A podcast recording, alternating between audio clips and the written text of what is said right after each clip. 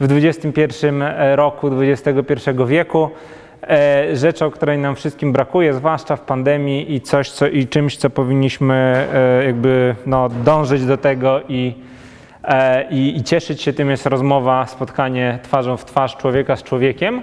E, I mówię to w tym kontekście, że e, ja co do zasady tutaj zrobię no, krótki wykład czy prelekcję, a później będę, jest czas na dyskusję, ale proszę od razu jakby tą część dyskusyjną otwieramy jak najszybciej. Kto czegoś nie rozumie, nie wie, nie zgadza się, hejtuje, proszę śmiało podnosić rękę i jakby z tymi pytaniami zaczynajmy od razu bez żadnej zwłoki. Można już teraz, tak? Jeszcze się nie przedstawiłem, ale można już teraz. I jakby też z tego powodu pewnie preferuję e, no jakby mówienie bez mikrofonu, żeby to było jakoś tak bardziej kameralnie. E, no więc to powiedziawszy, dzień dobry Państwu. Ja się nazywam Piotr Stankiewicz. E, jestem doktorem filozofii, tu wykształconym w tym gmachu na magistra i na doktora tejże filozofii. To jeszcze teraz to jest już Wydział Filozofii za moich czasów tak zwanych, czyli no w sumie niedawno temu to był jeszcze Instytut. I tak się składa, że ja będę mówił do Państwa o stoicyzmie. Będę mówił o stoicyzmie dlatego, że jestem autorem piszącym i zajmującym się stoicyzmem i ten stoicyzm popularyzującym i myślę, że parę osób tutaj, które jest przynajmniej tak ze znajomych twarzy widzę, e, że, że, że są tutaj nieprzypadkowo, więc e, witam raz, raz jeszcze serdecznie. E, ja jestem autorem szeregu książek i publikacji o stoicyzmie. Taka najbardziej chyba znana to jest Sztuka życia według stoików się nazywa i akurat wyszło nowe wydanie, więc pozwoliłem sobie, pozwoliłem sobie przynieść. I co do zasady, ja też staram się tą obecność stoicką w internecie, że się tak brzydko wyraża, cisnąć. W związku z tym zapisałem adres internetowy, oczywiście kluczowy, tam końcówka się nie zmieściła. Bardzo serdecznie zapraszam na mojej stronie piotrstankiewicz.pl. E, zapisz się i tam się można zapisać na stoicki mailing, jak to mówię, stoicki głos e, w Twoim domu, a przynajmniej w Twojej skrzynce odbiorczej. Więc zapraszam bardzo serdecznie do wejścia na tę stronę i zapisania się. Co powiedziawszy, kolejna warstwa wstępu. E, co powiedziawszy, ja, tytuł tego spotkania się brzmi stoicyzm, e, no nie pamiętam jak, stoicyzm dawniej i dziś, nie, stoicyzm wczoraj i dziś. E, i on jakby jest, to został zaproponowany przez organizatorów, tutaj ukłon, bo on bardzo dobrze streszcza tego ducha filozofii stoickiej, znaczy streszcza punkt wyjścia do filozofii stoickiej, mianowicie, że filozofia stoicka jest, uważam, jakby są książki, które są tego dowodem, jest cały ruch stoicki, który jest tego dowodem, jest filozofią e, no nie tylko w rozumieniu tutaj tych dostojnych murów akademii i czegoś, co się studiuje e, w cichej bibliotece, ale jest, jest czymś, co żyje, co jak najbardziej jest aktualne, co jak najbardziej funkcjonuje, jest obecne i pomaga ludziom w życiu e, dzisiaj, no i stąd właśnie to zestawienie, tak? Stoicyzm wczoraj i stoicyzm dziś, tak? Stoicyzm, ja lubię mówić o tym w ten sposób, że stoicyzm w odróżnieniu od E, od, od, od, może w ten sposób. E, mówimy, jakby w języku potocznym to słowo stoicyzm funkcjonuje, tak? Oczywiście to jest takie znaczenie mega uproszczone, mówi się o tym stoickim spokoju, albo podejść do czegoś po stoicku, tak? Ale jakby nawet osoby, które nie mają żadnego wykształcenia filozoficznego i żadnej wiedzy o filozofii, no jakby kojarzą ten przymiotnik, tak? Że jakby coś zrobić po stoicku, tak?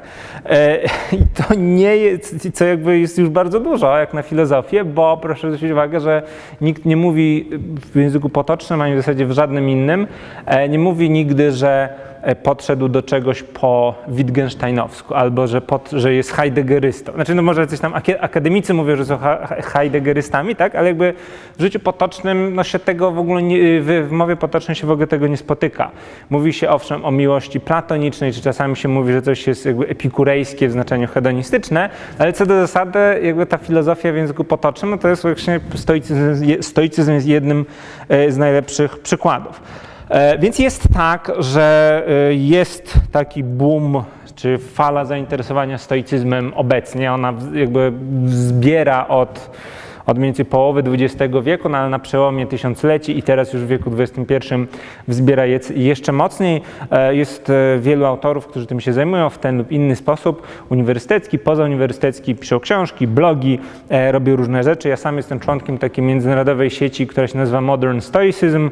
W październiku, nie pamiętam którego, chyba 9 października w sobotę jest wielkie online'owe wydarzenie Stoikon, to się nazywa, to jest taki zlot stoicki, na który serdecznie zapraszam. Z powodu koronawirusa, jest w wersji online'owej, więc jest jeszcze łatwiej dostępny. I jakby to zainteresowanie stoicyzmem mierzone czy to książkami, czy to dyskusjami na Facebooku, czy czym tam jeszcze, no jest faktem, tak?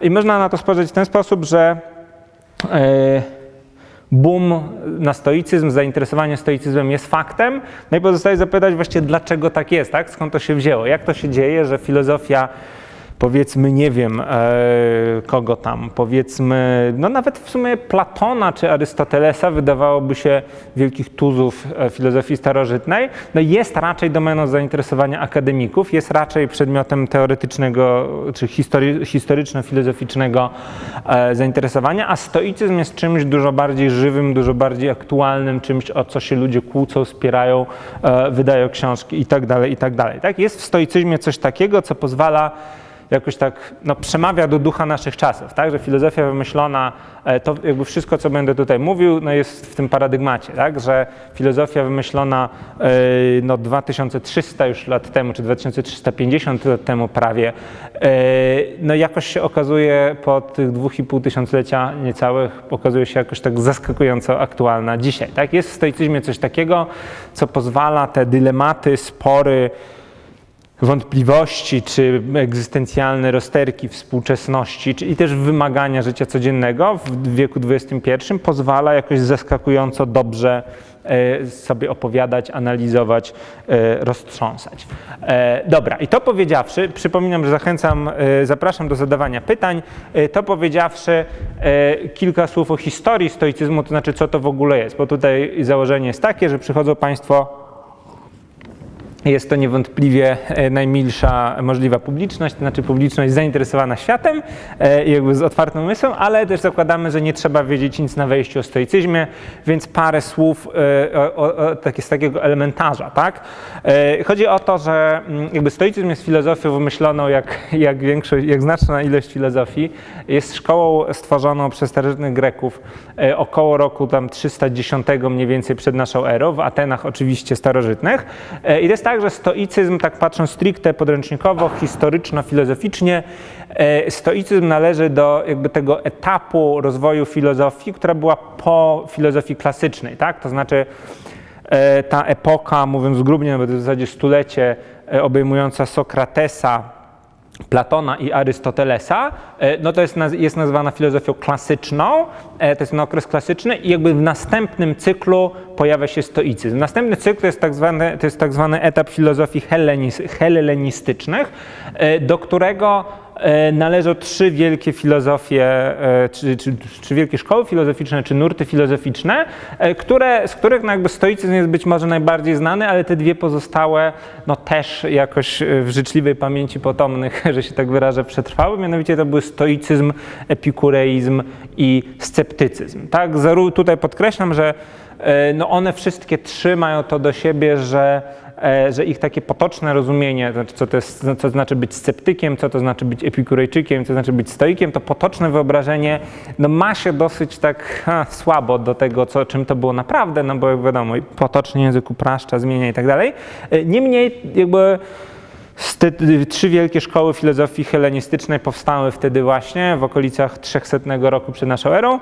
E, i jakby, zapis, jakby zaczęła się ta tradycja tych szkół, z których stoicyzm, no można powiedzieć, że y, oddział, przynajmniej w, jakby w w, w, starożytności, w tej epoce filozofii starożytnej, no, stoicyzm był jedną z najmocniej oddziałujących szkół, tak? Były takie dosyć, jakby, były takie spory toczące się stuleciami stoików ze sceptykami, stoików z epikurejczykami, natomiast stoicyzm był jednym z ważniejszych punktów e, odniesienia w starożytności niewątpliwie, e, w tej filozofii jakby przedchrześcijańskiej jeszcze.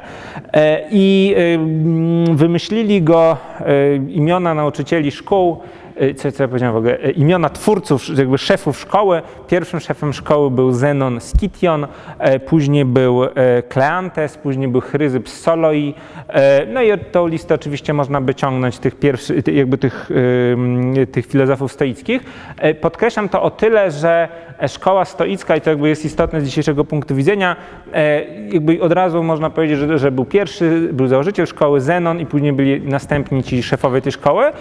To jest o tyle istotne, że na przykład w przypadku Epikura to my raczej kojarzymy, że był Epikur, który raz na zawsze ustalił ze zasady epikureizmu i później to w zasadzie był taki zamknięty zbiór dogmatów. Tak? Stoicyzm się różnił tym od epikureizmu między innymi, że był dużo bardziej otwarty na, jakby dużo bardziej wielowątkowy. Tak? Chodziło takie powiedzenie w starożytności, że bodajże Chryzyp i Kleantes, czyli trzeci z drugim wielkim szefem filozofii, szefem szkoły stoickiej, nie byli się w stanie zgodzić co do definicji aktu chodzenia, co jakby pokazuje, jaka mogła być skala tych różnych rozbieżności interpretacyjnych. Jakby to jest istotne, że w tej tradycji stoickiej od samego początku była zapisana właśnie taka mnogość, różnorodność poglądów. Z jednej strony był, był, był, był pewien dogmatyzm, ale on zostawiał pewne pole manewru zawsze, tak? Jakby tradycją szkoły stoickiej, co jest szalenie istotne z dzisiejszej, z dzisiejszej perspektywy, no jest to, że, w że, że, że jakby bardzo istotne jest spieranie się, rozmowa, próba docierania do jakby koegzystencja różnych interpretacji, które no nie zawsze muszą być ze sobą spójne.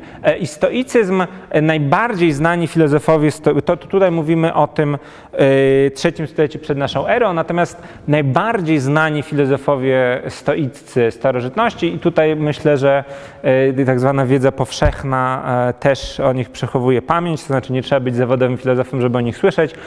Marek Aureliusz, Seneca, i Epiktet, wymieniłem ich w odwrotnej kolejności chronologicznej, to byli tak zwani stoicy okresu późnego. Późnego, czyli tutaj mówimy o przełomie przed Chrystusem i naszej ery, pierwszy i drugi wiek naszej ery. Marek Aureliusz zmarł w roku 180 i to jest ten taki złoty okres nowej szkoły stoickiej. Nowej w tym sensie, że patrząc tak geopolitycznie, centrum życia filozoficzno-stoickiego przeniosło się z Grecji do Rzymu. Przeniosło się by nie, nie, nie do końca nawet w znaczeniu jakby językowym, bo to jest ta, ta charakterystyczna rzecz, że rozmyślania Marka Aureliusza, czyli być może najbardziej słynna książka filozoficzna starożytności, taka popularnie czytana, a na pewno najbardziej słynna książka stoicka, no to były, były, mimo tego, że Marek Aureliusz był cesarzem rzymskim, to były napisane po grecku, tak? Bo to jest trochę tak, że, gre, że jakby Greka była wtedy trochę tym, czym łacina w średniowieczu, tak? To znaczy, że łacina to była językiem państwa, językiem administracji, a greka była językiem właśnie mądrości, językiem, językiem filozofii. To jest bardzo bardzo charakterystyczne. Zbigniew Herbert, piszący w latach 50. ubiegłego wieku, czyli, czyli XX wieku, ten słynny wiersz do Marka Aurelego, tam jest ten motyw, że coś tam, coś tam zaczyna bić niezmierzony okrzyk trwogi, którego nie zna twa łacina. Tak, jakby to jest wiersz o Marku Aureliuszu, podczas gdy jakby i później Zbigniew Herbert, co ciekawe, w liście do profesora Elzenberga, któremu wiersz jest dedykowany, tłumaczył się, że no właśnie widać autor wiersza nie do końca zna historię filozofii, bo zapomniał, że Marek Aureliusz pisał po, rozmyślania pisał po grecku. Może zapomniał, może po prostu łacina się lepiej rymowała. No w każdym razie taka, tutaj jest taka dygresja, której sens jest taki, że jakby, jakby Marek, Aureli, te, Marek Aureliusz, Epiktet, oni pisali, po, oni pisali po grecku, znaczy Epiktet nie pisał, ale wygłaszał wykłady, natomiast więc językowo to jest tak, jak powiedziałem, natomiast geopolitycznie to się przesunęło w stronę, w stronę Rzymu i tutaj jakby to jest bardzo charakterystyczne, że tych trzech późnych stoików starożytności, czyli Epiktet, Marek Aureliusz, Seneca, oni zajmowali jakby bardzo różne pozycje społeczne, tak, bo Epiktet był wyzwoleńcem, tak, on się urodził jako niewolnik, dopiero później został wyzwolony, jakby uzyskał status człowieka wolnego, czyli jakby urodził się na samym dnie drabiny społecznej. Z kolei Marek Aureliusz był no, cesarzem, tak, czyli był jakby najbardziej na topie, jak się w starożytności dało.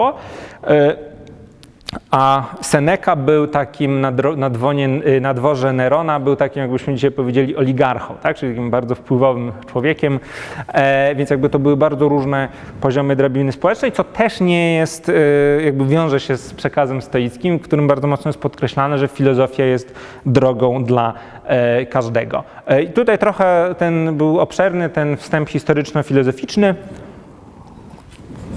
Zaraz się przeniosę już bliżej tablicy i, i jakby zejdziemy do, do miąższu tej filozofii stoickiej. E, jedna jeszcze tylko rzecz. Y, generalnie się przyjmuje, że razem ze śmiercią Marka Aureliusza, czyli 180 rok naszej ery, y, jakby zakończył się ten taki złoty okres filozofii stoickiej, ten, klasy, ten główny okres filozofii stoickiej w starożytności się zakończył. Natomiast stoicyzm pozostał jako taki bardzo istotny punkt odniesienia na generalnie mapie filozoficznej mm, cywilizacji śródziemnomorskiej. I cała ta historia, te 1800 lat czy 1900 lat później, to jest taka historia jakby powrotu stoicyzmu. Tak? On jakby przez setki lat stoicyzm był bardzo mocno zepchnięty do katakumb E, nomen omen przez filozofię chrześcijańską, która była bardzo dominującą, natomiast od mniej więcej renesansu coraz bardziej wygrzebywano z tej niepamięci, czy rzekomej niepamięci dzieła stoików i się coraz bardziej okazywało, że stoicyzm jak najbardziej może być dos, e, aktualny również w nowożytności, we współczesności i teraz w wieku XXI. E, tak? Więc to, to nie jest przypadek, że ja sobie wymyśliłem i napisałem taką książkę, to jest jakby kulminacja pewnego dużo szerszego procesu, który się, który się toczy przez setki lat. I teraz tak, jeżeli chcemy powiedzieć, no bo jakby warto by powiedzieć, powiedziałem, że tutaj zakładamy, nie wymagamy żadnej wiedzy na wejściu, więc warto by w końcu powiedzieć, na czym ten stoicyzm polega, tak? E, I tutaj jakby problem jest taki, że e, to, to zapiszę dość długim hasłem, ale myślę, że warto. E, żeby to było precyzyjnie. Z, z, ze stoicyzmem jest, tak, jest taki pro, jakby trochę problem, a trochę na tym polega urok stoicyzmu, że można go opowiadać na bardzo różne sposoby, tak? Gdyby Państwo trafili na wykład jakiegoś konkurencyjnego nauczyciela stoicyzmu, na przykład Tomasza Mazura, e, też związanego kiedyś z tym, e, z, tym, e, z tym gmachem i z Wydziałem Filozofii, to być może Państwo by do tego jakby przestrzeni stoickiej zostało Państwu zaproponowane wejście zupełnie z innej strony, tak? To jest coś, co jest, to jest jedna z tych rzeczy, które są w stoicyzmie pociągające, że tutaj nie ma dekalogu, tak? tu nie ma jakby twardych punktów, których trzeba się trzymać i które trzeba wykuć na pamięć, tylko jest pewien, pewna mapa y, konceptualna, do której można podchodzić na różne sposoby. E, no i więc tutaj jakby podkreślam, że to, co ja Państwu proponuję, to jest to wejście od mojej strony. Oczywiście można by to przedstawiać inaczej. I nie ma mowy o Myślę, nie ma mowy o stoicyzmie, e, jeżeli ja wy, wyliczę takich kilka punktów, które wydają mi się z punktu widzenia dzisiejszego no najbardziej kluczowe i najbardziej nośne z tego całego stoicyzmu i później będę starał się je rozwija, rozwijać, licząc oczywiście na pytania i feedback e, od Państwa. Myślę, że no nie da się powiedzieć o stoicyzmie, e, czy jakby nie ma stoicyzmu, jeżeli się nie zacznie, czy przynajmniej na początku nie wymieni tej słynnej maksymy, że dobro i zło istnieją, są tylko moralne, tak? W wersji bardziej obszernej, że nie ma dobra ani zła poza, poza moralnością, tak? Czyli wszystkie rzeczy, które są dobre, albo że przymiotniki dobry i zły mogą dotyczyć tylko moralności, tudzież decyzji e, moralnych. Do tego jeszcze to nazywano czasem w starożytności nazywano to jednym z paradoksów stoickich. E, dlaczego to jest poniekąd paradoksalne, to do tego zaraz przejdziemy. E, natomiast wyliczając hasła, to jest jedna rzecz. Druga rzecz to jest materializm filozofii stoickiej. E, materializm wzięty oczywiście w filozoficznym, a nie e, potocznym znaczeniu tego wyrazu, to może tutaj ja rzucę jakąś piłeczkę w stronę państwa. Materializm w znaczeniu filozoficznym, czyli co właściwie?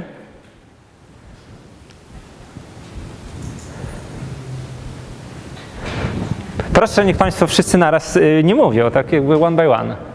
Co, co to jest materializm w znaczeniu filozoficznym? Co to słowo oznacza? Brak świata duchowego. Brak świata idei. Yy, czy ja bym powiedział tak nie, nie przez negację, tylko pozytywnie, tak? że wszystko, co istnieje, jest materialne, I to oczywiście dla nas jest takie, jakby z punktu widzenia tradycji chrześcijańskiej, kultury chrześcijańskiej, no jest takie trochę, trochę prowokacyjne i można właśnie też przez negację, tak, że to jest brak świata duchowego. Jakby fajną rzeczą z materializmem jest to, że, tak jak powiedziałem, jest materializm w znaczeniu filozoficznym, tak, czyli wszystko, co istnieje jest, e, jest materią, nie ma, świat, nie ma ducha, nie ma, nie ma jakby pierwiastka substanc- substancjalnego innego niż materia. Natomiast jest też ten materializm w znaczeniu mm, potocznym, e, w którym się mówi o materi- jakby materialistą nazywamy kogoś, kto jest zainteresowany tylko dobrami materialnymi, pieniędzmi, e, konsumpcją i generalnie takim łatwym życiem, czyli z pewną, z pewną dozą cynizmu, tak?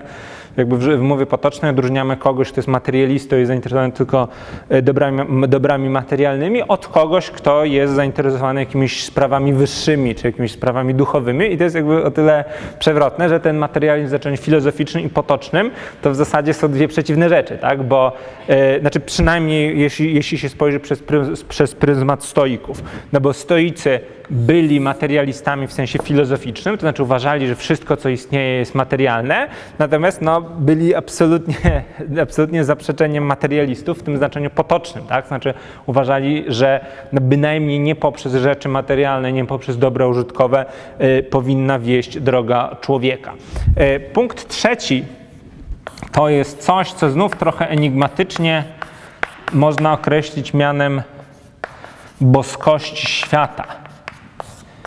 Logos.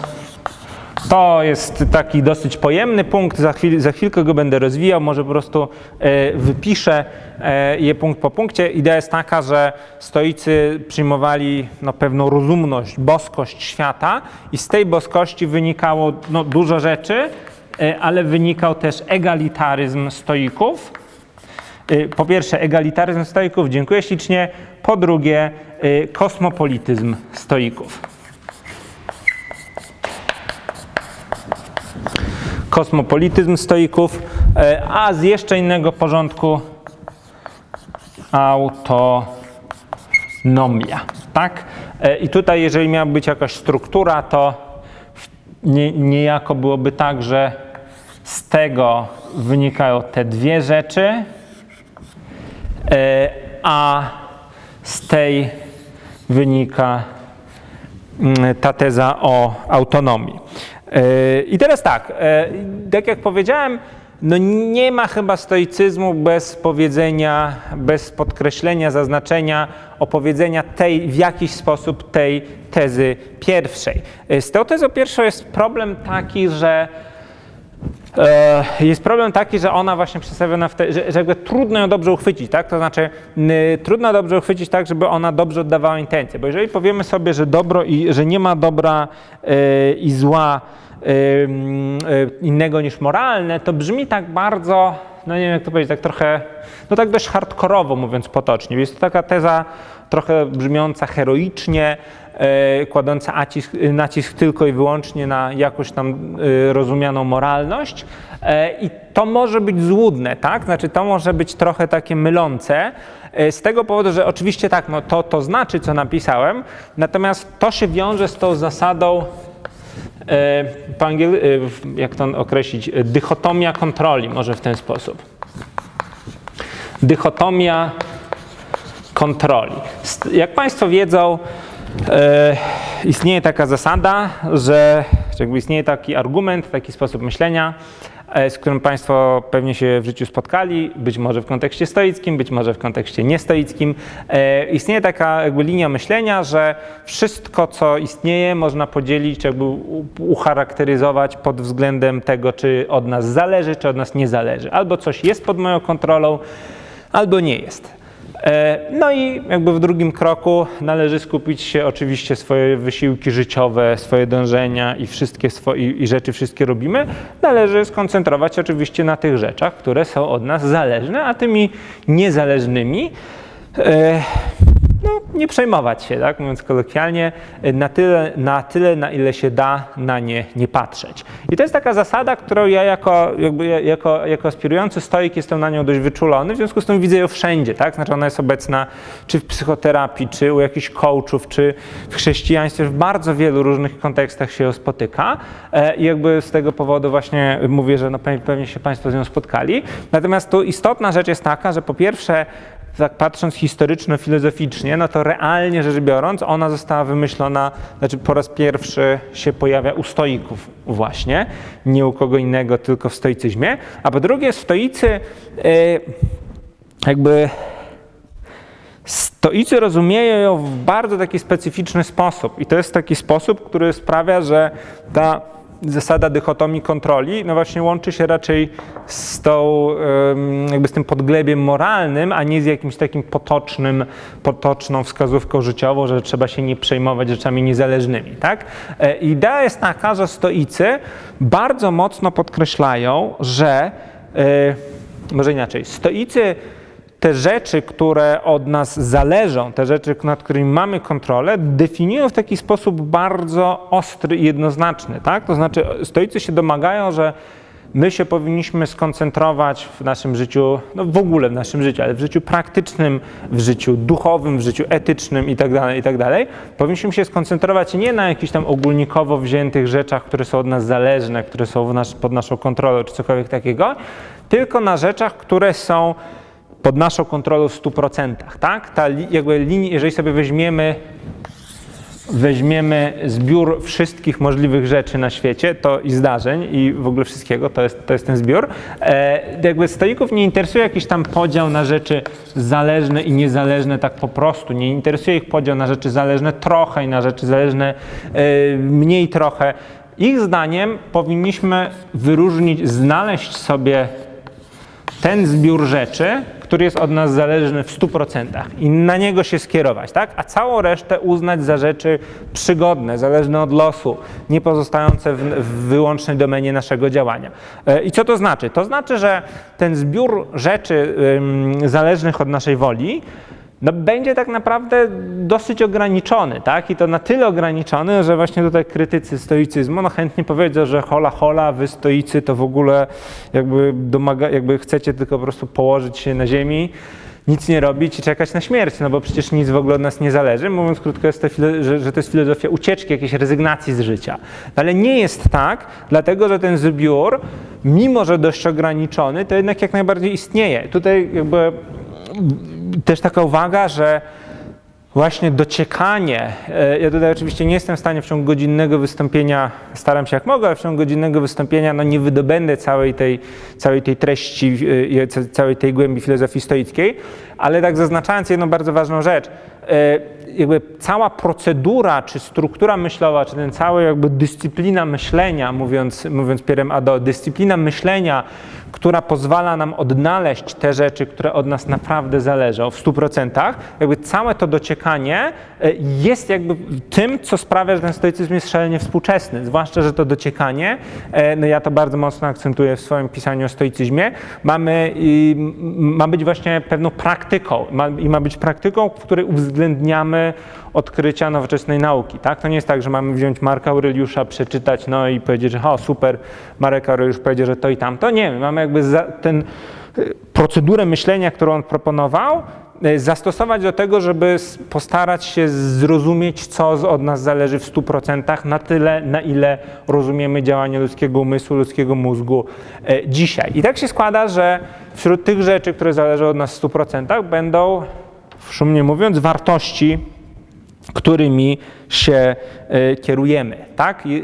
Na bardzo takim elementarnym poziomie można to wyjaśnić w ten sposób, że jeżeli ja sobie przyjąłem takie założenie, że ja chcę być stoikiem, czy że wartością, którą się kieruje w życiu jest stoicyzm, no to żadna zewnętrzna siła nie zmusi mnie do tego, żebym e, ja się e, z tego stoicyzmu zrezygnował. Tak? Oczywiście e, może mnie, może mnie przymusić, żebym ja werbalnie się wyparł z tego stoicyzmu i wszystkie historie o jakichś tam prześladowaniach religijnych, że ktoś pod groźbą jakiejś kary musi się zaprzeć, wyprzeć, czy co tam jeszcze, swojej wiary przejść na inną, to jakby są historiami właśnie o tym. Natomiast jakby nikt nie jest w stanie nikogo zmusić, żeby on aktywnie pomyślał w swojej głowie, że zmienia wartości, według jakich żyje, jeżeli on sam tego nie chce, tak? E, więc jakby można zmusić, można przymuszać werbalnie, ale no na razie cały czas nie ma, nie, nikt nikomu elektrody do mózgu nie wczepia i nie zmusza, jakby nie jest w stanie zmienić myślenia. Mnie się oczywiście może, co jest jakby też fundamentalnym e, e, elementem tutaj, mi się oczywiście może nie udać żyć po stoicku tak, jakbym chciał, no i to się oczywiście non-stop e, non -stop wszystkim przytrafia, e, natomiast to jest inna rzecz, tak? To nie jest zmiana zasady, tak? To nie jest zmiana tego punktu docelowego. E, w związku z tym, jeżeli na to spojrzymy w ten sposób, no to widzimy stąd, że do, co, czym jest dobro i zło w stoicyzmie? No dobro i zło to nie jest, to, to dobre i złe są wybory dotyczące na przykład naszych wartości, którymi się kierujemy, tak?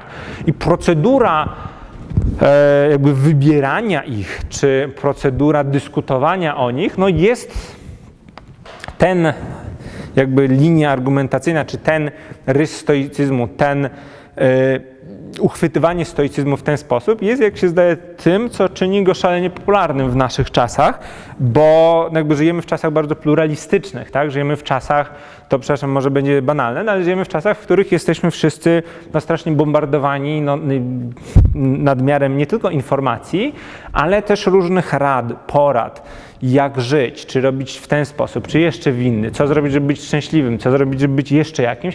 Tego jest bardzo, bardzo dużo. Jakby dramatycznie nam, zwłaszcza chciałbym powiedzieć w koronawirusie, tak, jakby dramatycznie nam brakuje jakiejś takiej busoli, która nie tyle powie, że masz zrobić to i to konkretnie tu i teraz, tylko jakby będzie busolą na poziomie meta. Busola, która pozwoli, jakby pozwoli nawigować wśród tych różnych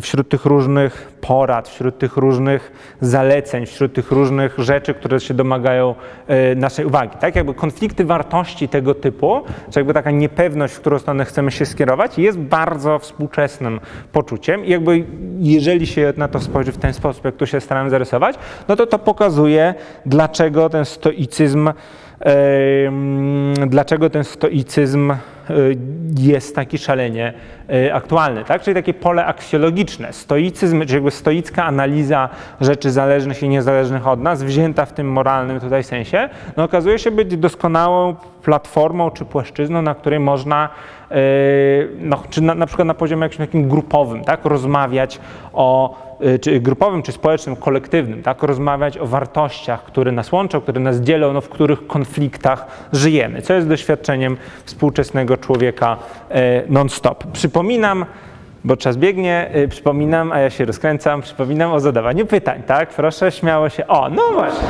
Mam pytanie dotyczące związku pomiędzy wartościami i tymi obszarami zależności i niezależności. Bo e, co, co z czego wynika? No to wynika, yy, znaczy jest konkretna odpowiedź na pytanie. Nasze wartości należą do rzeczy od nas zależnych w 100%. Czyli wybieramy sobie wartości, tak. ale wtedy możemy również zmienić ten obszar zależności. Dlatego, że jeżeli ja sobie no. wartości jakieś tam y, związane z ograniczonym życiem, tak, skupionym na rodzinie na przykład, no, no. prawda, to to są te wartości i tutaj jest... Przekonałem pierwszą osobę, już, już, widzi, już pani jest skupiona. To jest właśnie ten stoicki sposób myślenia, tak, że jakby przykład, przepraszam, że tak przerwałem, ale to jest jakby, y, to, to jest dokładnie to, że jakby nasze oddziaływanie na świat, czy jakby nasz, naszą inter, taką no, interfejsem, mówiąc brzydko, naszym, naszym takim wtyczką do świata jest tylko to. Jeżeli tematem dla mnie istotnym jest rodzina, tak, no to jakby ja do niej podchodzę od tej strony, od strony wartości i od strony tego, co jest dla mnie ważne, tak? a nie od tej strony zewnętrznej. Epiktet mówi, e, że e, jest takie bardzo ładne zdanie u Epikteta, że wszystkie rzeczy mają dwa uchwyty. Jeden, który od nas zależy, drugi, który od nas nie zależy.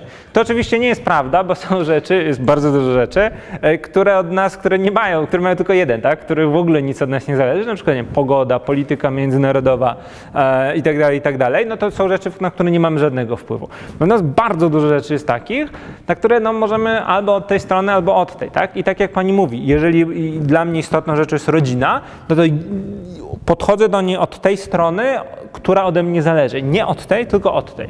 Jeżeli dobrze zrozumiałem, o co Pani chodzi, no to to jest jakby ten dokładnie kierunek. Ale Również można y, z drugiej strony powiedzieć, że dla mnie wartością są sprawy ogólne, tak? Najbardziej istotne jest to, czy są sprawy międzynarodowe idą we właściwym kierunku, czy nie i tak dalej. Wtedy moja droga życiowa toczy się trochę inaczej. No tak, ale tu, tu są jakby dwa levele, y, dwa poziomy. Ten drugi poziom y, jest taki, że proszę pamiętać, że jakby ro, rodzina jest z definicji czymś, co jakby ma ten uchwyt, tak? Bo rodzina jest pewną relacją. Rodzina to jest relacja mnie i tych osób w rodzinie. W związku z tym ja jestem stroną tych relacji, bo relacja jest z definicji, relacja jest dwustronna, tak? E, więc jakby jeżeli, jeżeli mówimy o relacjach rodzinnych, to z założenia jest coś, za co mogą chwycić.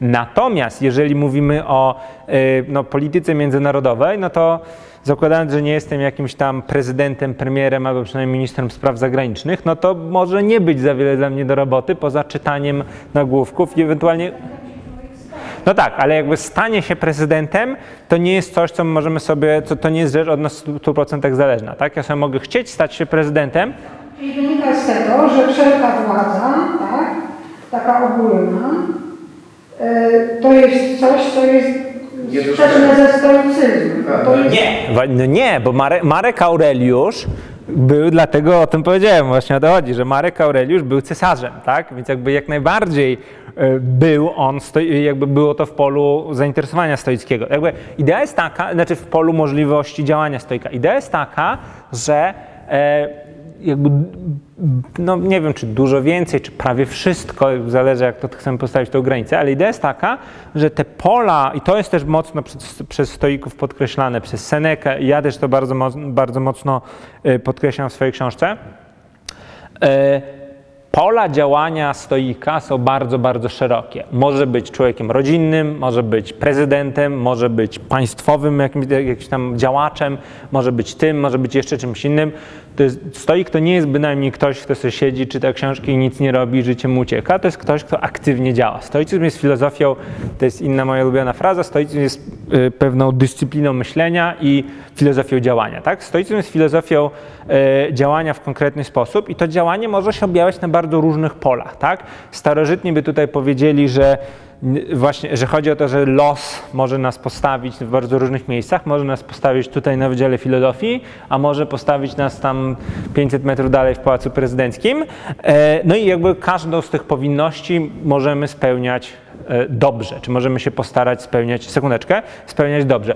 Mówiąc dzisiejszym językiem, i to jest to istotne przesunięcie między stoicyzmem wczoraj a stoicyzmem dziś, e, mówiąc dzisiejszym językiem, trzeba właśnie powiedzieć, że na tym polega Wiem, że już nie dojdę być może do końca listy, więc czerpię też, od razu przywołuję te pojęcia. Na tym polega autonomia, która właśnie jest tak ważna w stoicyzmie. Nasza autonomia moralna i intelektualna polega na tym, że my sobie wybieramy, jakimi wartościami się chcemy kierować, tak? Mogę sobie wybrać, że chcę, jakby życie rodzinne jest dla mnie ważne, ale może mogę sobie wybrać, że chcę robić karierę polityczną. Na pewnym zasadniczym, podstawowym poziomie to jest mój własny, autonomiczny wybór i to nie znaczy, że postmodernizm i wszystko można, to właśnie znaczy, że my mamy wybierać odpowiedzialnie, tak? To nie chodzi, to, że jesteśmy autonomiczni, to znaczy, że cała odpowiedzialność spada na nas, a nie, że my od tej odpowiedzialności uciekamy. Dziękuję bardzo za to pytanie, bo ono jakby bardzo dokładnie pozwala wyjaśnić to, co tutaj było do wyjaśnienia. Proszę. Znaczy tak, bo jeśli już mam, mam tak poprzedni, to ja chciałem zapytać o dwie rzeczy związane z Markiem Aureliuszem, które nie są do końca jasne, a e, pozwolą mi jakoś lepiej zrozumieć zagadnienie. To znaczy tak, e, po pierwsze jest taki tekścik, który jest bodajże dewizą anonimowych alkoholików, tak? Boże pozwól, to znaczy daj mi siłę, żebym e, zmieniał to, co jestem w stanie zmienić, cierpliwość, żebym e, wytrzymał to, czego nie mogę zmienić mogę, żeby odbyło jedno od drugiego. To rzeczywiście ma to jest jakieś takie przypisywanie, jakby powiedzonko. To jest wspaniała odpowiedź. A tutaj ja, ja bym od razu nawiązał do tego, bo ponoć Marek Aureliusz poza byciem cesarzem był też człowiekiem, który, który był konsumentem opium, był od tego uzależniony. E, Jak to jest uzależnieniem, czy to jest jakiś news, czy to jest naprawdę, a jeżeli naprawdę, czy on uważał to e, właśnie jako coś, że biorę i nie mogę tego zmienić, się na Czy użył pan słowa fake news? Do- Czy dobrze słyszałem, że to jest fake news? Czy, bo nie. No, jak to jest mobbing? Dobra, to, to odpowiadam. Zawsze jakby sztuka dobrego prowadzenia wykładu, pogadanki, prelekcji, dyskusji mówi, że zawsze musi być anegdota, a jeszcze nie było żadnej, więc tutaj będzie doskonała anegdota, która jest odpowiedzią na pierwsze pytanie. E, Cytat brzmi: Boże, daj mi siłę, żebym zmienił, e, żebym zmienił to, co mogę zmienić, żebym znosił to, czego nie mogę zmienić, i mądrości, żebym odróżniał jedno od drugiego. I teraz tak, jest piękna odpowiedź w paru krokach. Po pierwsze, tutaj na górze w sali, która się teraz no, bodajże no- nosi numer 102 e, na, na poddaszu, od lat 80. jest taka tradycja, mam nadzieję, że nie, z- nie zdradzę żadnych tutaj, że nie zdradzę żadnych tutaj tajemnic. Jest taka tradycja tego budynku, że na skutek dogadania się władz e, Instytutu Filozofii z, no właśnie z anonimowymi, anonimowymi, anonimowymi alkoholikami e, spotyka się w czwartki bodajże o 18 czy 19, e, spotyka się grupa anonimowych alkoholików, która się nazywa od miejsc, no, wzięła nazwę od miejsca, którego się spotykają, filozofia. E, I to, jest, to, to nie jest fake news, to jest prawda, spra- nawet na stronie anonimowych alkoholików to sprawdzałem, to ponoć wy- wynikło stąd, że w latach 80. No, były duże problemy z salami, no więc jakoś tam dogadano, że akurat tutaj i faktycznie do dzisiaj ta tradycja trwa. Tam parę razy z ciekawości jakby tam, no jakby mijałem się z tymi ludźmi w drzwiach, tak? E, I jakby faktycznie widziałem, że przygotowują te, te, swoje, mm, te swoje spotkania i ten cytat, by, nie słyszałem jak go mówili, ale była taka tabliczka, którą wymawiali, zawsze stawiali z tym właśnie cytatem. I teraz tak, odpowiadając, anegdota była, po pierwsze, jest to fakt, że jest to motto, dewiza e, czy ruchu anonimowych alkoholików, to jest chyba tak, że to jest wypowiadane na początku każdego spotkania na całym, na całym świecie, że się, że, się mówi to, że się mówi te słowa. E, Nazywa się to, po drugie, to się nazywa modlitwą Marka Aureliusza, co oczywiście jest jakimś tam trochę no już problemem, bo to na ile Marek Aureliusz się zwracał do Boga i na ile ten Bóg jest person, jakby osobowy, tak jak w chrześcijaństwie, to jest osobna, osobna rozmowa. Natomiast najciekawszy jest, e, najciekawszy jest trzeci punkt, mianowicie taki, e, że Marek Aureliusz oczywiście nigdy nie napisał tych słów, tak? To znaczy w jedynej książce filozoficznej Marka Aureliusza, jaka zachowała się od naszych czasów, czyli w rozmyślaniach, e, jakby nie ma tego cytatu. To, to jest apokryf, to jest, to jest cytat z Einsteina, który jest po prostu losowo funkcjonujący w internecie, e, jakieś tam losowe słowa, tak, tak, tak jak to na memach jest. Natomiast jest to dobrze zmyślony cytat tym razem, bo oczywiście Marek Aureliusz, poza tą kwestią, czy jest to zwrot do Boga, czy nie ma zwrotu do Boga, no cała ta treść jest idealnie w duchu stoickim. Jest to zmyślone, ale dobrze zmyślone i to jest fajna, to jest fajna rzecz. Jeżeli natomiast chodzi o opium, to ja E, To ja powiem tak, jest, ja oczywiście zdaję sobie sprawę o co chodzi, tak? Jest taka tradycja, znaczy jedna, jakby jedna z koncepcji biograficznych dotyczących Marka Aureliusza jest taka, że faktycznie nadużywał, że używał czy nadużywał opium i że miał to robić e, dla ulżenia sobie z wrzodami żołądka, z bólami, które e, jakby, że to pomagało mu na bóle żołądka, bo miał wrzody. E, Natomiast tutaj powiem tak, no Minęło 1900 lat, czy 1800 lat od jego, śm- e, 1850 tak, lat od jego śmierci. No i jakby trudno powiedzieć, czy wiadomość tak dawna jest fake newsem, czy nie jest fake newsem. Nam jest to jakby doświadczenie właśnie współczesności pokazuje, że no my nie bardzo jesteśmy w stanie jakby dowiedzieć się, co się dzieje naprawdę 200 km stąd na granicy z Białorusią albo w innym kraju, tu i teraz, tak, mimo internetu mimo wszystkiego. No więc jakby ustalenie stanu faktycznego sprzed dwóch tysiącleci przy absolutnie minimalnych źródłach, no jest trudne e, i wydaje mi się, że nie jest kluczowe, tak, to znaczy chodzi o to, że ja uważam, że jakby argument z biografii nie jest argumentem najtrafniejszym. Tak? O, o, o Marku Aureliuszu dużo napisano, dużo więcej takich złośliwych rzeczy i takich właśnie anty wynoszono przeciwko Senece, tak? który, e, który no poza tym, że był stoikiem opisującym dobrodziejstwa ubóstwa w, w swoich dziełach, no to był też najbogatszym, czy jednym z najbogatszych ludzi w ówczesnym świecie, e, więc jakby tam te sprzeczności były dużo, dużo, bardziej rozbuchane były. Natomiast co do zasady ja uważam, że te argumenty z biografii nie powinny nas jakoś tak za bardzo przy, nie chcę zbywać Pana pytania, ale chodzi o to, że te argumenty z biografii nie są kluczowe, tak? Znaczy w zastanawianiu się, jakby w dociekaniu filozoficznym, jakby w życiu filozofią, no nie chodzi o to, żeby to jest jakiś tam przypis do przypisu, czy dany filozof to y, zażywał opium, czy nie zażywał e, opium. W szczególności, jeżeli chodzi o to, że, chce, że mamy ten stoicyzm, który z tego świata antycznego oddziałuje na nas dzisiaj, e, no to musimy się zastanawiać, jak ten stoicyzm, co ten stoicyzm nam wyjaśnia, jak on działa, jak go trzeba jakoś gdzieś up- upgrade'ować, gdzie trzeba go trochę zmienić, co my możemy właściwie zrobić i jak powinniśmy o tym stoicyzmie mówić, e, żeby ten przekaz stoicki sprzed dwóch tysiącleci, żeby był aktualny i jakoś coś nam dający dzisiaj, tak? a nie jakaś tam fiksacja na szczególe biograficznym. Jeszcze raz, nie chcę zbywać, tylko jakby chodzi mi o pokazanie pewnego szerszego, e, pewnej szerszej e, rzeczy. E, o autonomii już wspomniałem. Tutaj zdążyłem dopisać, tak się zastanawiałem, może warto o tym, o tym powiedzieć, że starożytni stoicy, i to była jedna z ich takich podstawowych dogmatów, starożytni stoicy, e, znów ciężko to zapisać jednym zdaniem, więc jakby takie hasło, racjonalność świata. Starożytni stoicy przyjmowali, że cały świat jest e, racjonalny, tak? To znaczy racjonalny w tym sensie, że rzeczy nie dzieją się przypadkiem. To było przeciwstawienie, do, jakby opozycja wobec epikurejczyków, którzy uważali właśnie, że są tylko, istnieją tylko atomy i próżnia, że, e, przepraszam, tylko patrzę jak z czasem stoimy, e, że istnieją tylko atomy i próżnia i, i te atomy w tej próżni fruwają całkowicie przypadkowo i wszystko się dzieje e, chaotycznie i wszystko się dzieje przypadkiem. Otóż, staroży- otóż stoicy w starożytności uważali, że tak bynajmniej nie jest, że wszystko co się dzieje, dzieje się po coś, że świat jest urządzony celowo, wszystkie rzeczy mają swój początek, koniec, ale przede wszystkim cel istnienia i to, co się wydarza w świecie, no dzieje się po coś, tak? Dzieje się po coś i jakby prowadzi do dobrego, do pewnego dobrego celu, który jest przed nami.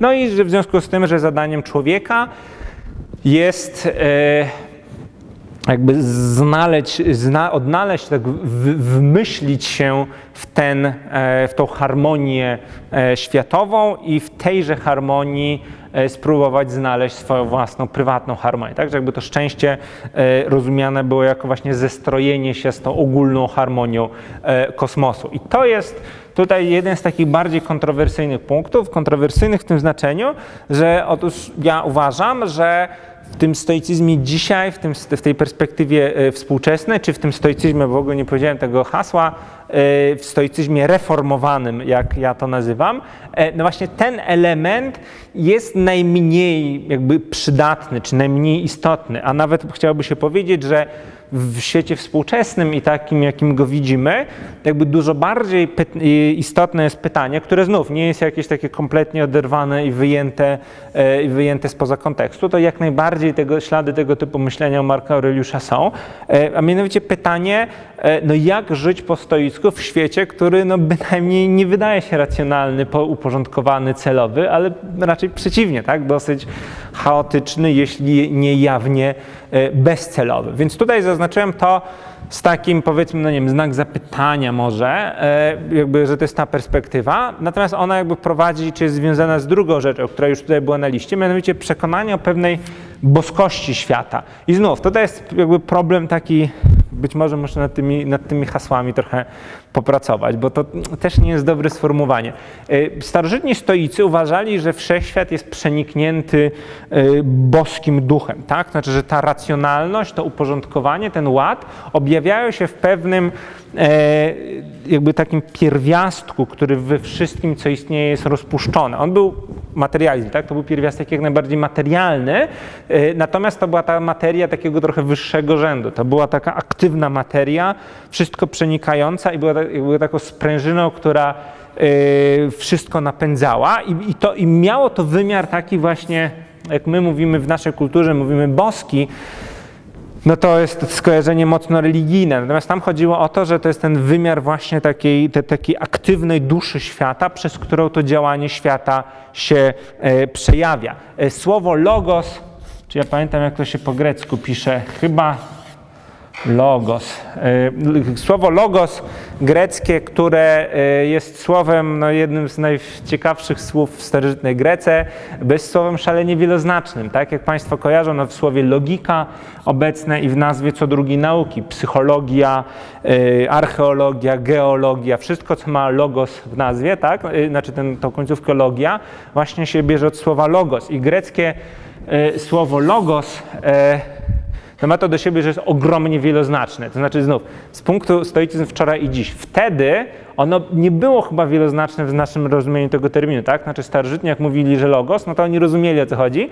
A my dzisiaj mamy bardzo dużo różnych słów na, yy, na przetłumaczenie go. Słowo, język, rozum, racjonalność, zasada, prawo. Jakby to wszystko jest jakby wrzucone w to słowo y, logos. Ena- Enarche, enchologos, kai hologos, en proston theon. Na początku było słowo i słowo było u Boga y, i coś tam dalej. Tak się zaczyna, jak Państwo pewnie wiedzą, y, Ewangelia Świętego Jana. Na początku jest słowo, co jak się weźmie Pismo Święte do ręki i czyta, może się wydawać takie trochę dziwne czy zagadkowe, tak? Bo jakby nie do końca właściwie to znaczy, że na początku było słowo, tak? Jeszcze ono lubi być napisane wielką literą, no i co to właściwie znaczy. Dużo więcej się z tego rozumie, jak się wie, że w oryginale tam było słowo logos, enarche enchologos, na początku był logos i to słowo logos było właśnie, e, no mówiąc brzydko, żywcem wzięte z filozofii stoickiej właśnie, że, w której logos to była to taka właśnie zasada materialna, obecna wszędzie zasada, która sprawiała, że świat jakby działał, tak? I tutaj jest istotne to, y, że jakby stoicy byli, to może jeszcze jedno hasło od strony takiej religijnej, stoicy byli panteistami, tak? Czyli panteizm jako przekonanie, że Bóg jest tożsamy ze światem e, i że jest obecny wszędzie, tak? Greckie słówko pan, czyli wszystko wszędzie, że Bóg jest obecny wszędzie, tak? W związku z tym tak samo, ta zasada, ten logos jest jakby wszędzie, w każdym miejscu, w każdym człowieku, w, każdym, w każdej sytuacji, w każdym miejscu świata i w każdym czasie jest obecna, e, co sprawia, że właśnie stąd te kreseczki, te strzałeczki tutaj. E, tak jak powiedziałem, że racjonalność świata, czyli to przekonanie, że wszystko jest celowe i dąży ku dobremu, z punktu widzenia doświadczenia XXI wieku jest takie no, dyskusyjne. E, tak to zawiera już w pe- pewny bardzo głęboki sens, który nie musi być takim twardym, substancjalnym twierdzeniem, że faktycznie gdzieś wszędzie w powietrzu się czai, e, czai ten logos jako jakaś taka niewidzialna substancja, co byłoby rozumieniem dosyć naiwnym, ale rozumieć tą, y, to boskość świata i ten logos wszędzie obecny właśnie w kategoriach po pierwsze egalitaryzmu, to już jest dużo bardziej sensownie, tak? Egalitaryzmu, czyli przekonania, że e, no, egda- egalitaryzm, czyli pogląd, że wszyscy ludzie są równi, tak? Ale tutaj chodzi o to, że e, każdy, że jakby w każdym człowieku ta boska iskra tego logosu jest obecna, tak? I niezależnie właśnie, czy to będzie cesarz, czy to będzie jakiś oligarcha, czy to będzie niewolnik, w każdym ten logos jest obecny. No i z tego wynikają pewne daleko idące wnioski, tak? Znaczy, że no, jeżeli tak, no to każdy może z tej iskry korzystać, każdy może być filozofem, każdy może żyć dobrze. Co więcej,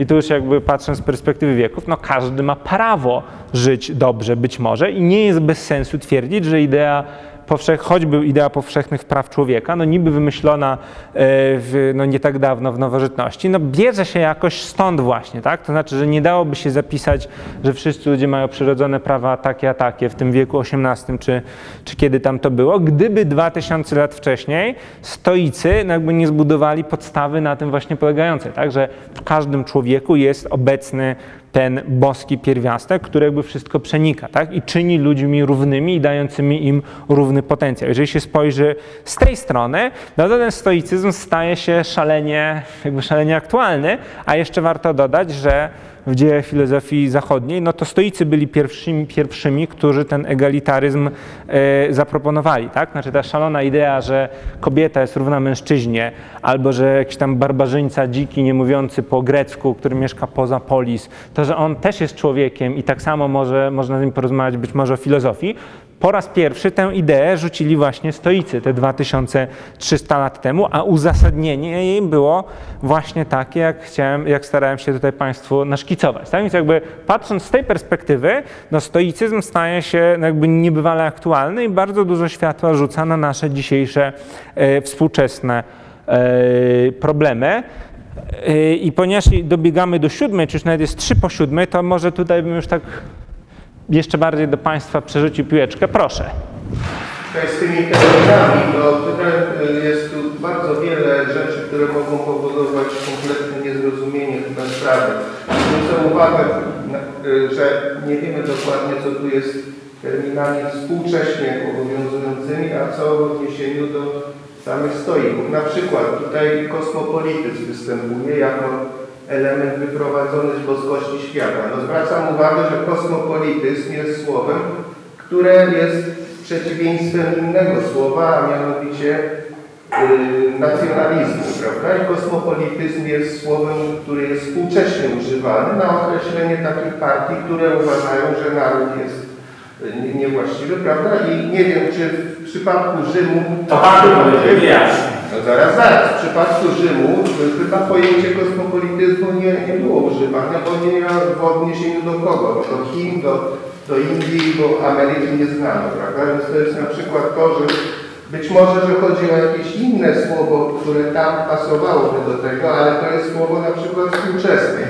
Nie, no właśnie nie, właśnie to słowo, właśnie to słowo, zresztą jak sama, znaczy ja rozumiem, co panu chodzi e, i tu jest, jest na to konkretna odpowiedź, tak, no to, to słowo przecież jak najbardziej e, kosmos, świat, politeja, czyli polityczność, tak, to słowo jest właśnie e, wzięte z wtedy, tak, przekonanie o tym, że cały świat, cały kosmos może być moją ojczyzną, tak, bo to, to, to, to chodziło właśnie. E, i co na Uzasadnienie do ekspansji. No i właśnie, teraz pytanie, czy to jest uzasadnienie do czego? Na pewno z punktu widzenia jest konkretny y, przykład, mianowicie taki, że w przypadku Seneki, który był, ja tak jak powiedziałem, był oligarchą na dworze Nerona, no jak to w życiu, jak to w życiu dworu, no zdarzało się popaść, zdarza się popaść w niełaskę i Seneka na pewnym etapie swojego życia popadł w niełaskę i został wygnany. Został wygnany chyba na Sardynię. Sardynia, która jakby no, jest wyspą skalistą, z gorącym klimatem bardzo i tak dalej. No, jakby w starożytności była takim miejscem no, słabo się nadającym do życia, czy uznawanym za takie właśnie miejsce do wygnania. I Seneca tam siedząc, jakby będąc wygnanym e, i pisząc dużo na tematy filozoficzne, właśnie e, jakby ten wątek eksplorował, tak, że je, że jeżeli kosmopolityzm, tak, jeżeli, cał, jeżeli cały świat jest moją ojczyzną, no to można dobrze żyć na dworze Nerona, ale można dobrze też żyć na tej skalistej, to była Sycylia, nie, Sardynia, na, na tej skalistej Sardynii, tak, jakby element etyczny, gdziekolwiek mnie los rzuci, tam będę mógł się czuć jak w domu, co znów wydaje się bardzo ważnym współcześnie przesłaniem. Proszę. właśnie y, ten kosmopolityzm y, ma odniesienia naprawdę współczesne, bo nie wydaje mi się, żeby Rzym, w Rzymie pojęcie narodu rzymskiego oczywiście jest bez sensu. Ale tu nie mówię, to o narodzie Pan mówi, a tu o narodzie nic, nic nie mówiłem. Dlatego, że to słowo to konkretnie biorąc znaczy, tylko jest rzadko używane jako przeciwieństwo nacjonalizmu. Dzisiaj, dzisiaj, prawda? I to jest słowo współczesne. Jeżeli oni rozumieli to w ten sposób, to trzeba przynajmniej wiedzieć, że znaczenie tego słowa uległo pewnej ewolucji. Druga rzecz, tutaj mówiliśmy o egalitaryzmie jako elemencie boskości świata.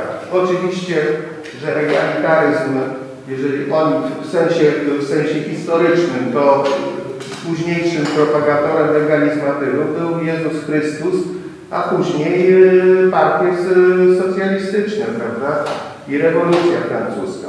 Więc y, możemy tylko mówić o sytuacji, że oni pierwsi jakby to użyli tego słowa, ale równocześnie Marek Aureliusz, który był y, y, stoikiem, prawda, wyznawał jakby tą ideę Orlowie, ale równocześnie absolutnie godził się z tym, że, że żyje w społeczeństwie, którego on jest właśnie elitą, więc, więc on był właśnie swoim życiem zaprzeczał temu pojęciu egalitaryzmowi, ponieważ nie, No, jakby nie, Nie zgodzę się z tym ostatnim stwierdzeniem, e, bo natomiast doceniam jakby to jakby mm, piękny łuk myśli, w którym od stoików przez Jezusa Chrystusa po rewolucję francuską i socjalizm idziemy, to, to jakby mi się podoba. E, Już jakby jest kwestia czasu, więc ja bym chciał jeszcze dać przestrzeń na przynajmniej jedno pytanie na przykład e, od Pana i jeżeli ktoś jeszcze z dalszych rzędów, kto jeszcze pytanie nie zadawał, to też bardzo proszę, a teraz Pan. E, To znaczy na początku wykładu proponował Pan, żeby ktoś e, e, mając taką ochotę i chcąc hejtować, żeby hejtował. Ja postanowiłem hejtować, w takiej zawoalowanej formie, e, dlatego że ja patrzyłem na stoicyzm jako e, na jakąś powiedzmy metodologię e, życia codziennego, tak? I i generalnie nie, nie zostałem Pana wykładem przekonany. Dlaczego? No Ja wiem dlaczego, bo ja o tym nie mówiłem, bo ja nie mówiłem od tej strony w ogóle. Ja, ja, ja chcę pohejtować. Proszę. Proszę, proszę, proszę hejtować. Znaczy, y, y, y, wyłożyć taką tezę. Znaczy, jest teraz takie modne słowo jak resilience, spanczystość. E, Ładnie to przetłumaczono na, na, na Rezyliencja. jako rezyliencja, tak, dlatego ja się wolę posługiwać terminem resilience jednak, czy sprężystość, ale mnie się ona skojarzyła z czasami II wojny światowej, kiedy y, no to był czas wielkiej próby i dla, i dla jednostek, i dla społeczeństwa. Ludzie byli y, masowo mordowani, y, przechodzili przez bardzo ekstremalne sytuacje i właściwie y, wyszli rzeczywiście z tej II wojny światowej często z zespołem stresu pourazowego bardzo poranieni, ale jednocześnie udało im się odbudować struktury społeczne i udało im się w jakiś sposób, mając te traumy, odbudować swoje osobiste życie. Ja się zacząłem zastanawiać, na czym polegała e, e, różnica między tamtymi ludźmi, a ludźmi obecnymi, e, którzy już tak odporni i rezylentni nie są. Doszedłem do wniosku, że taka uchwytna różnica polegała na tym, że wtedy e, była bardzo, e, była bardzo rozbudowana e, taka, taka tradycja, którą ja bym nazwał tak trochę, trochę trywializując klepaniem zdrowasia. Właśnie nie To też daleko idziemy. By- Czy mogę już coś tu... jakieś takie, e, wie pan, wie, wielkie, wie, wielkie medytacje nad y, książką o naśladowaniu Chrystusa, czy nad książką Ja- Nie, ja rozumiem, ja rozumiem, że, ja rozumiem tutaj jakby tak y, w duchu właśnie filozoficznej rozmowy nie chcę y, trywializować, tylko wyd- wydobywając ten głębszy sens. Jak rozumiem, jak rozumiem klepanie, zdro, klepanie zdrowasiek jest tutaj synonimem tak jakby codziennej postawy, powtarzalności, takiej regula, regularnej rezyliencji, tak? E, I odpowiadając, i, I odpowiadając z tej, z tej perspektywy, to muszę, znaczy ja panu nie odpowiem, znaczy w ogóle podoba mi się ta fraza, jakby pytanie, dlaczego nie jesteśmy rezylientni, jest w ogóle wspaniałym pytaniem, jak można myślę by je tutaj e, jako, jako jedno z punktów wyjścia z tego wykładu zapisać. Ja panu oczywiście e, jakby rozważania dotyczące natury człowieka w roku 2021 i 1945 czy 6 zaraz po II wojnie, to jakby to nie jest pytanie do mnie.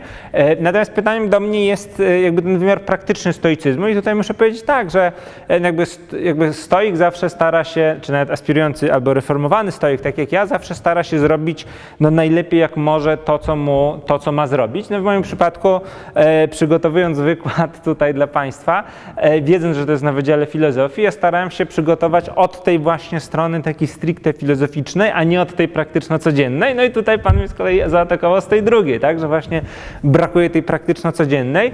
E, Ja w, w, na przykład w swojej książce bardzo mocno z kolei akcent e, stawiam na to, co Pan mówi, tak, czy właśnie na tą perspektywę nie e, założeń filozoficznych, tylko właśnie pragmatyki życia, tak? No ale jakby mamy tutaj godziny, więc na coś się musiałem zdecydować, więc tutaj mogę tylko Panu powiedzieć, no, że jak najbardziej ta e, praktyczność w stoicyzmie e, jest obecna. Nie wiem, czy bym nazwał to klepaniem zdrowasiek, ale ta perspektywa e, na pewno tam jest i stoicyzm wręcz z niej słynie. Czy jakieś jeszcze pytanie z dalszych rzędów? Panie, Państwo? Bo akurat to jakby czasowo tak jeszcze mamy na... O! Dla, niewolnictwa jako zjawiska społecznego. Jeszcze? Jakby stoików społeczności dla niewolnictwa zjawiska społecznego. To istnieją obok.